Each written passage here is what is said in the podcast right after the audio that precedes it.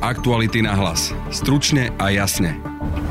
Poslanci dnes v parlamente schválili novelu ústavy, ktorá im umožní skrátiť si volebné obdobie a vyhlásiť predčasné voľby. Bývalí členovia koalície sa tak pokúsia v najbližších dňoch presadiť termín predčasných volieb na 30. septembra. Budete počuť Igora Matoviča. Čudujú sa, prečo nechceme podporiť máj, no preto, lebo ľudia si nás tým zvolili. Aby sme bránili mafii sa vrátiť k moci, v druhej téme podcastu sa pozrieme na paragraf 363 očami špeciálnej prokuratúry. Dnes totiž viacerí prokurátori úradu špeciálnej prokuratúry reagovali nielen na sporný paragraf a jeho nadužívanie generálnym prokurátorom Marošom Žilinkom, ale aj na kritiku voči úradu z jeho strany či na rozpory v rozhodnutiach podľa 363 vo viacerých kauzách. Budete počuť špeciálneho prokurátora Daniela Lipšica, prokurátora Ondreja Repu a nášho kolegu Jana Petroviča. Prokurátorka generálnej prokuratúry napíše na súd, aby bola obžaloba vrátená a odmietnutá. To robí obhajoba, to nerobia prokurátori. Pokiaľ bolo rozhodovanie v kauze nejakého vplyvného človeka, tak bol dajme tomu iný právny názor človeka z generálnej prokuratúry, než bol vo veľmi podobnom prípade e, nejakého bežného človeka. Počúvate podcast Aktuality na hlas. Moje meno je Adam Oleš a na podcaste spolupracovala Denisa Žilová. Ak stále dávajú otázku a čudujú sa, ako je to možné, že my chceme a bránime, aby toto volebné obdobie trvalo treba podľa dohody v rámci bývalej koalície do septembra a, a čudujú sa, prečo nechceme podporiť máj, no preto, lebo ľudia si nás tým zvolili. Ľudia si nás zvolili preto, aby sme bránili mafii sa vrátiť k moci, aby sme ju najprv odstavili a potom, aby sme bránili je vrátiť sa k moci. Samozrejme, že mafia sa k moci vrátiť chce, lebo chce zaviesť staré poriadky, ktoré tu mali, aby rozkrádali jak po nebohom to všetko, čo patrí nám spoločne. Popri tom, samozrejme, dnes treba spomenúť, podaril sa nám husarský kúsok. Dnes sa nám v tomto zápase podarilo prepašovať do ústavy, a som na to hrdý, ochranu volebného systému. To, čo mali dohodnuté Smer, Hlas a Republika, bude o to horšie a ťažšie realizovateľné. Samozrejme, už dnes hovorili o tom, ako oni sa pokúsia vo voľbách získať ústavnú väčšinu, aby, aby to zmenili, ale bude to o to náročnejšie, ale zároveň si myslím, že to je správne. Čo hovoríte na to, že váš ešte stále koaličný partner nepodporil garanciu špeciálnej prokuratúry a špecializovaného trestného súdu v ústave? Samozrejme, že nás to veľmi mrzí. A mrzí nás to úplne rovnako tak, že nepodporuje aj zmenu 363, ktorá je jednoznačne záväzok v programu vyhlásení vlády. Neskrývam to, že toto konanie strany Sme rodina má v podstate najviac mrzí za posledné, posledné tri roky, že vlastným telom doslova bránia zmenu 363, aby sme vyšli alebo zadozučinili nášmu slubu v programovom vyhlásení vlády, aby sme konec koncov zadozučinili aj verejnému prísľubu súčasného generálneho prokurátora, ktorý na vypočutí e, sa dušoval o tom, ako 363 treba zmeniť, aby nebola nadužívaná a on ju teda nadužíva e, na šiestu. A takisto aj e, to, že neboli ochotní garantovať v podstate existenciu týchto inštitúcií, kľúčových inštitúcií, ktoré vyšetrujú korupciu, si myslím, že je, je z môjho pohľadu sklamanie a ako hovorím, pre mňa osobne najväčšia trauma za tie tri roky vo vzťahu k Sme rodina. Boris Kolár vo svojom vyhlásení v parlamente potvrdil, že je pripravený hlasovať za akýkoľvek termín predčasných volieb. Doteraz sme nemali žiadnu úpravu a nevedeli sme skrátiť volebné obdobie. Pani prezidentka nás tomu vyzvala. Vyzvala nás tomu ústavný súd, aby sme urobili takúto úpravu, aby sme vedeli uznesením si skrátiť e, volebné obdobie. Toto dnes, odnes je pravdou, spravili sme to, ale je to iba uznesením. My ako hnutie sme rodina sme za to, aby to bolo aj referendum. Ale teraz proste politika umenia je možného. Keď nemôžete získať aj na referendum aj na uznesenie 90 poslancov, ale iba získate ich iba na uznesenie, tak som rád, že prešlo aspoň toto. A na základe uznesenia si vieme skrátiť volebné obdobie. Pevne verím, že sa nám to teraz tieto dni podarí. Ale my máme v eh, Národnej rade podaný ešte jeden návrh pána podpredsedu Pčolinského, kde hovoríme, aby sa tam dostalo do tej ústavy aj referendum. To znamená, že nech tu na opozícia nevyskakuje. Um, som za to, aby to tam bolo. Nech sa páči, môžu nám za to zahlasovať. My nám na to dáme 18 našich hlasov a keď sa nazbiera v pléne 90 demokratických E, poslancov, tak to bude platiť. Takže výzva pre opozíciu, nekecajte a hlasujte za to. Bol tam aj pozmeňovať, čo sa týka úradu špeciálnej prokuratúry a špecializovaného trestného súdu. Prečo ste to nepodporili? Lebo sme sa dohodli, že budeme nás vyzval ústavný súd, aby sme chránili špeciálnu prokuratúru? Alebo pani prezidentka, aby sme chránili špeciálny súd? Nie. Oni nás vyzvali, aby sme urobili zmenu ústavy, aby sme vedeli skrátiť volebné obdobie uznesením. Toto nás vyzval ústavný súd a nie, aby sme chránili špeciálnu prokuratúru. Máme tu 150 poslancov. Keď každý si dá podmienku, jeden bude chcieť chrániť medvede, druhý špeciálny súd, tretí žižali, niekto netopiera, sa tu zbláznime a nik- nikdy to nepríjmeme. Takže sme povedali jasne, nebudeme hlasovať za nič, len za to telo, proste za, to, za, ten, e, za tú absolútnu podstatu a to je zmeniť ústavný zákon, aby sme si vedeli skrátiť volebné obdobie. Čo má špeciálna prokuratúra so skrátením volebného obdobia? Nič. A ochrana volebného systému? To tiež nemá absolútne tiež nič spoločné, ale môžeme sa baviť, že to ešte patrí nejakým spôsobom logikou veci e, k voľbám. Áno. Zajtra budete, alebo respektíve najvyššie budete, ako hlasovať v prípade toho 24.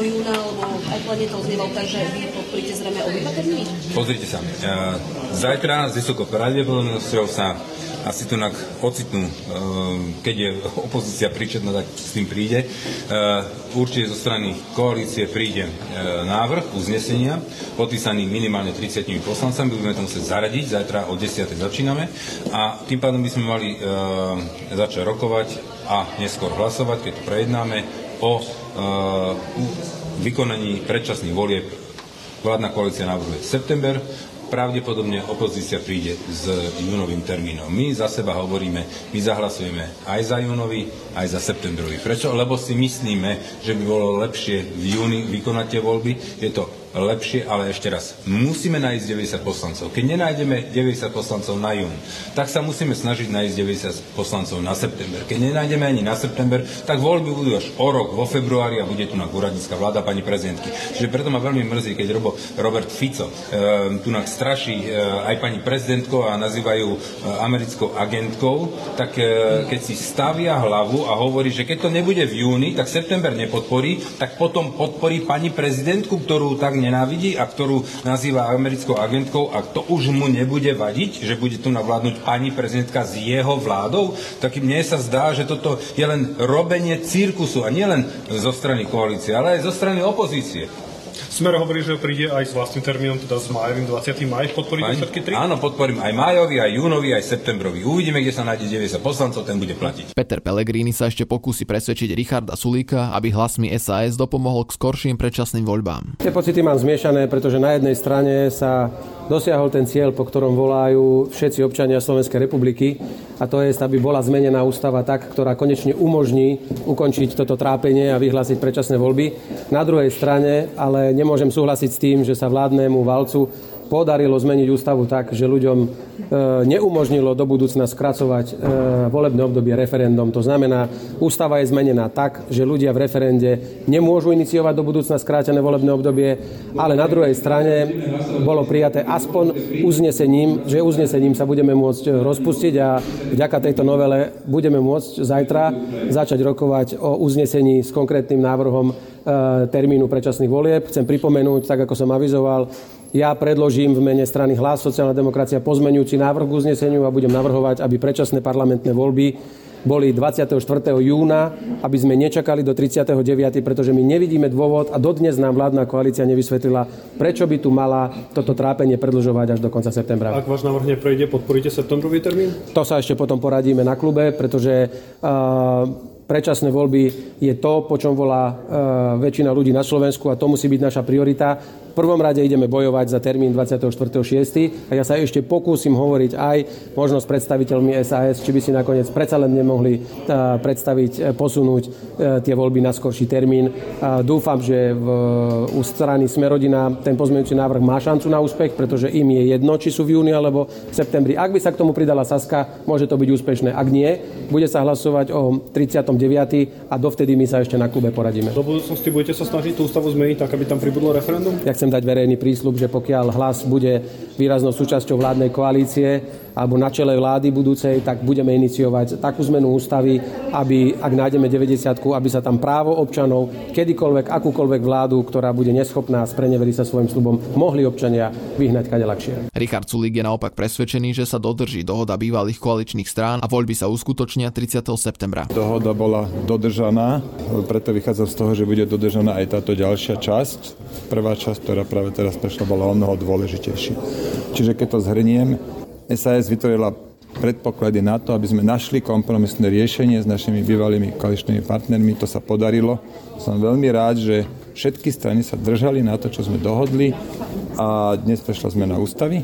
Teraz je na rade prezidentka a predpokladám, že zajtra a na dnesko pozajtra sa bude potom hlasovať o ďalšej časti dohody a to je tiež kompromisné riešenie, to je ten 30. september. Takto to bolo dohodnuté a takto to ideme spraviť. Asi Peter Pellegrini sa vás bude snažiť presviečať, aby ste podporili jeho termín, ten 24.6. Budete s ním rokovať?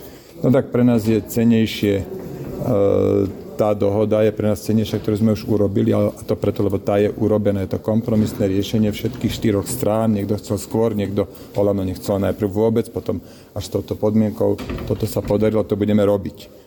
Peter Pellegrini sa jednoducho nevie dočkať volie, však si ani len ten pôvodný návrh neprečítal, je to skrátka strašne nabudený, ale to nie je relevantné pre nás. Pre nás je relevantné to, že dohoda bude dodržaná. Ak by zajtra dohoda nebola dodržaná, v tom prípade si už viete predstaviť, že by ste podporili judomý termín? Nebudem o tom teraz špekulovať, preto lebo všetko nasvedčuje tomu, že dohoda dodržaná bude a to preto, lebo tá prvá časť, čo práve teraz prešlo, bolo o mnoho náročnejšie a prešlo to. Parlamentu sa dnes nepodarilo presadiť návrh Juraja Šeligu, ktorý mal ústavne chrániť úrad špeciálnej prokuratúry a špecializovaný trestný súd. Som sklamaný, pretože chýbalo 19 hlasov a úrad špeciálnej prokuratúry a špecializovaný trestný súd mohol byť ukotvený v ústave a tak chránený pred Robertom Ficom a spol, ktorý dookola vykrikuje, že s týmito úradmi treba zatočiť a to s jedinou snahou zamiesť všetky kauzy pod koberec.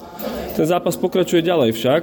Ja ďakujem všetkým poslancom, ktorí podporili tento návrh. Ukazuje sa, že už dnes je 70 ľudí v Národnej rade, ktorí sú pripravení chrániť a brániť boj s korupciou, tou najzávažnejšou korupciou. To nie je úplne zlá správa pre Slovensko, a na tomto treba stavať. To znamená, že ja v tom zápase budem pokračovať a budem sa snažiť a budem na to hlavne upozorňovať.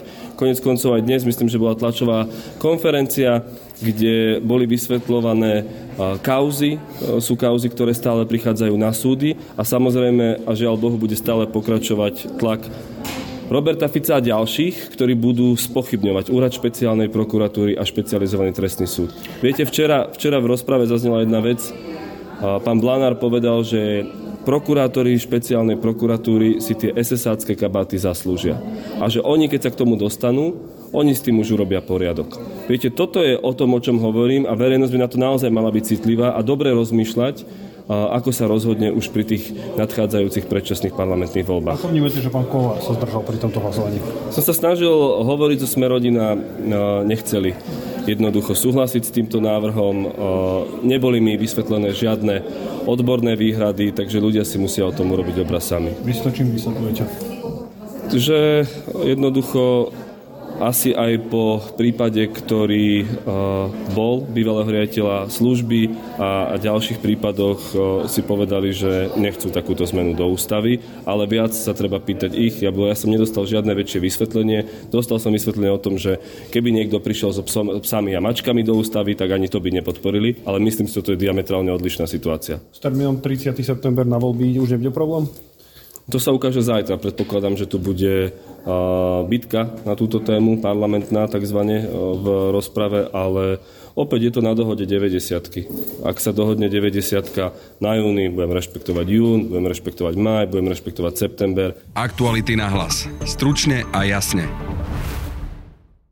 Prokurátori špeciálnej prokuratúry dnes reagovali na rušenie obvinení generálnou prokuratúrou v kauzach vplyvných ľudí podľa paragrafu 363. Reagovali aj na kritiku generálnej prokuratúry, že v prípadoch konajú a postupujú nezákonne. Pokračujú špeciálny prokurátor Daniel Lipšic a prokurátor ekonomickej kriminality Ondrej Repa. Môj názor je, že sa v mnohých, a budeme to konkretizovať, v mnohých rozhodnutiach podľa paragrafu 363 trestného poriadku aplikujú akoby iné pravidlá, iné právne názory Iné je to v kauzách, ktoré, kde figurujú vplyvné osoby spoločenského a podnikateľského života a iné je to v kauzách, kde figurujú e, iné osoby, ktoré takýto vplyv a postavenie nemajú. Veľa sa hovorí o potrebe jednoty prokuratúry a ja s tým súhlasím. Ale nerozumiem potom, ako je možné, že v profilových niektorých kauzách, keď prokurátor USP podá obžalobu, tak prokurátorka generálnej prokuratúry napíše na súd, aby bola obžaloba vrátená a odmietnutá. To robí obhajoba, to nerobia prokurátori. Tá, tá kritika e, úradu špeciálnej prokuratúry by bola asi legitimná, keby nám e, padali profilové kauzy na súdoch. Keby nám súdy začali oslobodzovať obžalovaných alebo zastávať trestné stíhania od stola alebo niečo podobné. Máme 94% úspešnosť obžalôb. Problém je, že tieto kauzy, o ktorých sme hovorili, skončili alebo predbežne skončili alebo boli proste nejak pozastavené v prípravnom konaní. Vo veci e, súčasného guvernéra NBS, ako viete, bolo zrušené moje uznesenie o zamietnutí jeho stiažnosti stížnosti, a to z dôvodu, že podľa generálnej prokuratúry kľúčový svedok spolupracujúca osoba mal vo výpovedi zásadné rozpory. Tie zásadné rozpory boli napríklad, mali by teda v tom, že pôvodne uvádzal, že od obvineného dostal sumu 45 až 50 tisíc, pritom nevie úplne presne, skúsi si spomenúť, vie, že nešlo o okrúhlu sumu a v následnej výpovedi povedal, že to bolo 48 tisíc. Toto bolo vyhodnotené ako zásadný rozpor zo strany generálnej prokuratúry, ktorý bol podkladom pre zrušenie uznesenia o vznesení, o vznesení obvinenia. Ďalšie rozhodnutie o 363 vo vzťahu k jednej spolupracujúcej osobe, kde jej výpoveď bola podrobená mimoriadne prísnemu hodnoteniu. Tá istá spolupracujúca osoba v inom konaní, kde tiež boli zachytené niektoré rozpory, bola vyhodnotená v rámci režimu 363 za dostatočnú na znesenie obvinenia. V štúdiu vítam kolegu Jana Petroviča. Ahoj. Ahoj, ďakujem za pozvanie. Dnes mali piati prokurátori špeciálnej prokuratúry tlačovku, na ktorej reagovali na rušenie obvinení podľa paragrafu 363 generálnou prokuratúrou. Celkovo sa ale aj vyjadrovali ku kritike zo strany generálnej prokuratúry voči konaniam a postupom úradu špeciálnej prokuratúry v kauzách. Povedz nám, že o akých kauzách hovorili e, konkrétne prokurátori. Prokurátori špeciálnej prokuratúry už e, dlhodobo vedú takú jemnú polemiku, pretože prostredí prokuratúry nie je celkom povolené, aby jedna prokuratúra utočila na druhú a mali z toho už aj nejaké disciplinárne konsekvencie, ak sa tak dialo, ale je známe, že medzi e, špeciálnou prokurátorou a generálnou prokurátorou je napätie predovšetkým pre rozhodovanie generálnej prokuratúry podľa paragrafu 363, teda najmä v prípadoch, kde došlo k zrušeniu obvinenia a vráteniu veci alebo zrušeniu celého vyšetrovania v kauzach, ktoré sú povedzme s exponovanými osobami. A dnes Úrad špeciálnej prokuratúry cez tých svojich riadiacich pracovníkov, riadiacich prokurátorov ukazoval na konkrétnych príkladoch konkrétnych kauz, že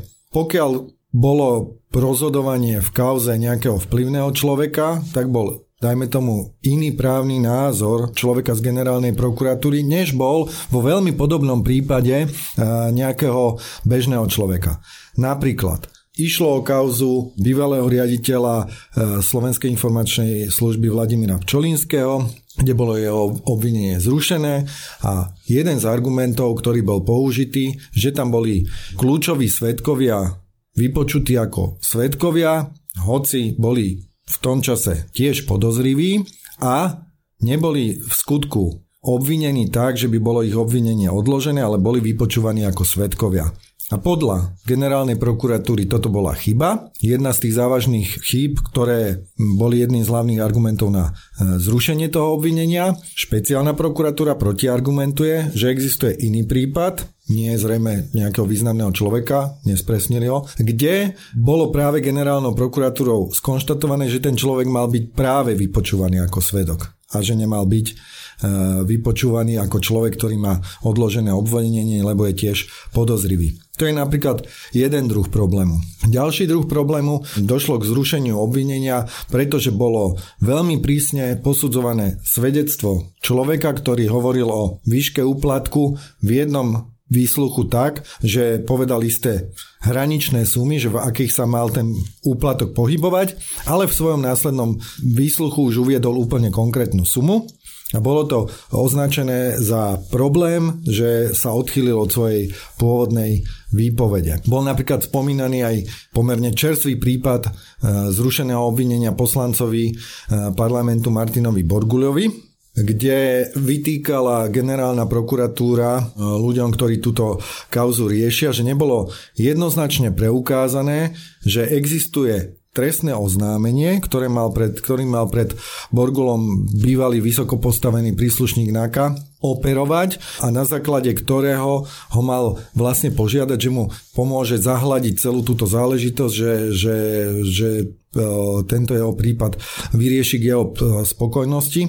Čiže generálna prokuratúra e, napadla, že, že toto trestné oznámenie, od ktorého sa to malo celé odvíjať, sa nepodarilo vlastne zabezpečiť pre to konanie. On bol na začiatku Borgula v podstate poškodeným v tej kauze a bol považovaný za obed, obeď vydierania, ale špeciálna prokuratúra v tom dnes už zrušenom obvinení ho považovala za človeka, ktorý poskytoval úplatok. S tou argumentáciou veľmi nesúhlasí dozorový prokurátor, pretože tvrdí, že i keď sa im zatiaľ nepodarilo nájsť to trestné oznámenie, takže to e, neznamená, že dotyčný človek sa nemohol dopustiť napríklad pokusu o korupciu, lebo on v čase, keď mu to ten policajt naznačoval, že, by, že ak zaplatí, tak mu pomôže, pomôže problém e, vyriešiť, takže on v tom čase ne, nemohol vedieť, že také trestné oznámenie neexistuje, ale bol ochotný na vyriešenie svojho problému zaplatiť nejaké peniaze. E, Borgula sa v minulosti priznal, že on tie peniaze policajtovi zaplatil. Zdôvodňoval to tým, že teda bol vydieraný a že nechcel mať doma policajný zákrok, lebo tam má rodinných príslušníkov a podobnými argumentami. To je asi pomerne známa informácia. A prokurátori Radu špeciálnej prokuratúry tiež reagovali napríklad aj na konanie gen- e, prokurátorky z generálnej prokuratúry, ktorá napríklad priamo kontaktovala sudcu v prípade konkrétne trestnom a upozorňovala ho na chyby v obžalobe a takisto mu aj odporúčila, aby dokonca e, zamietol obžalobu. Je toto bežné a o aký prípad vlastne išlo? Áno, Prokurátori špeciálnej prokuratúry sa tam viackrát vyjadrili, že vlastne takéto konanie ešte za svoje profesionálnej kariéry ani nezažili, že by sa to stalo v okamihu, keď už podali obžalobu, takže by nejaký prokurátor z generálnej prokuratúry kontaktoval vôbec sudcu a v podstate mu dával argumenty, prečo by tú obžalobu mal vrátiť späť. Toto sa malo stať vo viacerých prípadoch. Pravdepodobne išlo o nie jednu prokurátorku generálnej prokuratúry a malo to byť práve v tej spomínanej kauze Pčolinského, ale aj v prípade Výboha a v prípade bývalého špeciálneho prokurátora Dušana Kováčika a podnikateľa Košča.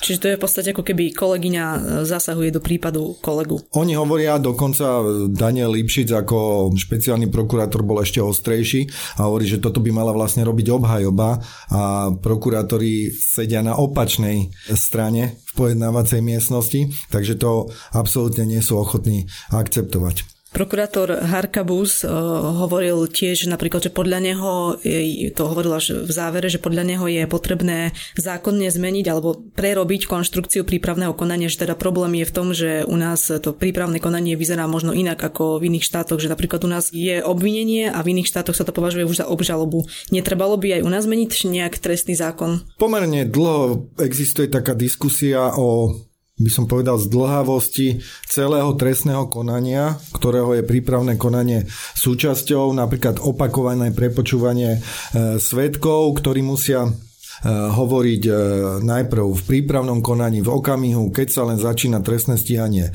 vo veci, potom dajme tomu niekomu vznesené obvinenie, vypovedajú znova a pred súdom eh, v duchu zásady ústnosti a bezprostrednosti musia vypovedať znova.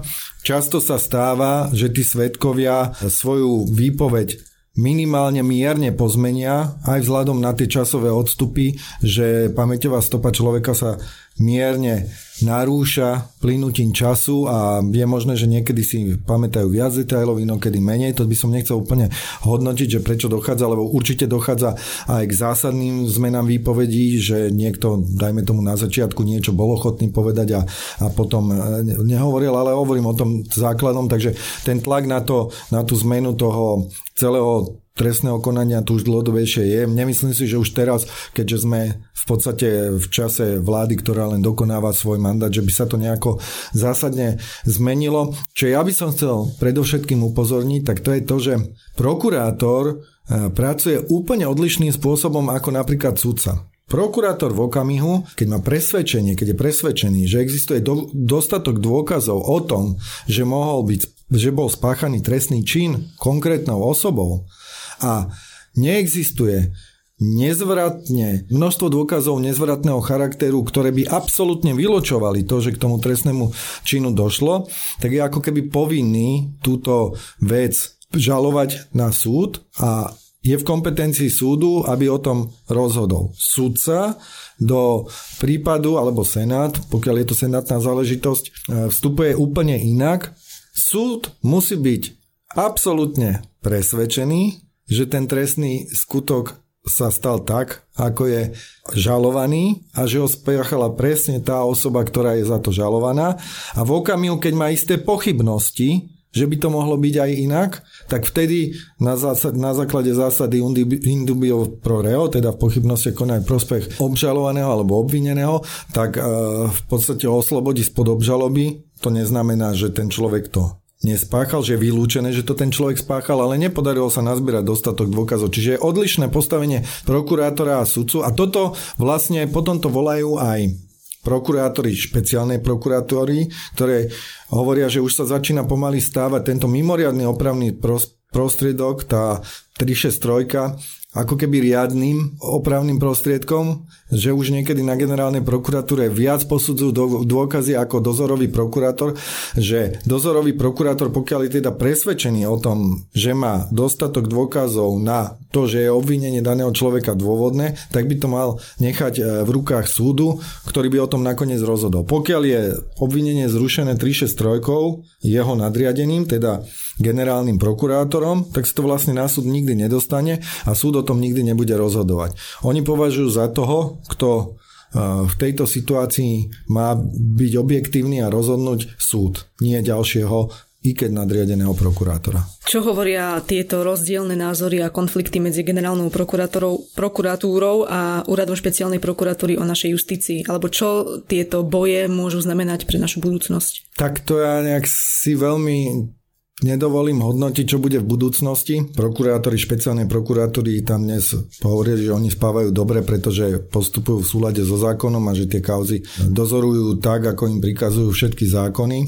Generálna prokuratúra si zase stojí za svojimi zisteniami pri preskúmavaní tých podnetov na postup podľa paragrafu 363, takže nejak v budúcnosti nedovolím odhadnúť, ale čo si myslím, že by mali byť ľudia, akú istotu by mali ľudia dostávať, tak to, to by malo byť asi to, že je nejaká predvídateľnosť toho práva. Naozaj, že v obdobných prípadoch by mali jednotlivé dôkazy, spôsoby hodnotenia byť obdobné a nie opačné. Ďakujem, to bol Jan Petrovič. Ďakujem za pozvanie. To je z dnešného podcastu všetko. Na podcaste spolupracovala Denisa Žilová a Matej Ohrablo. Pekný zvyšok dňa vám praje Adam Oleš. Aktuality na hlas. Stručne a jasne.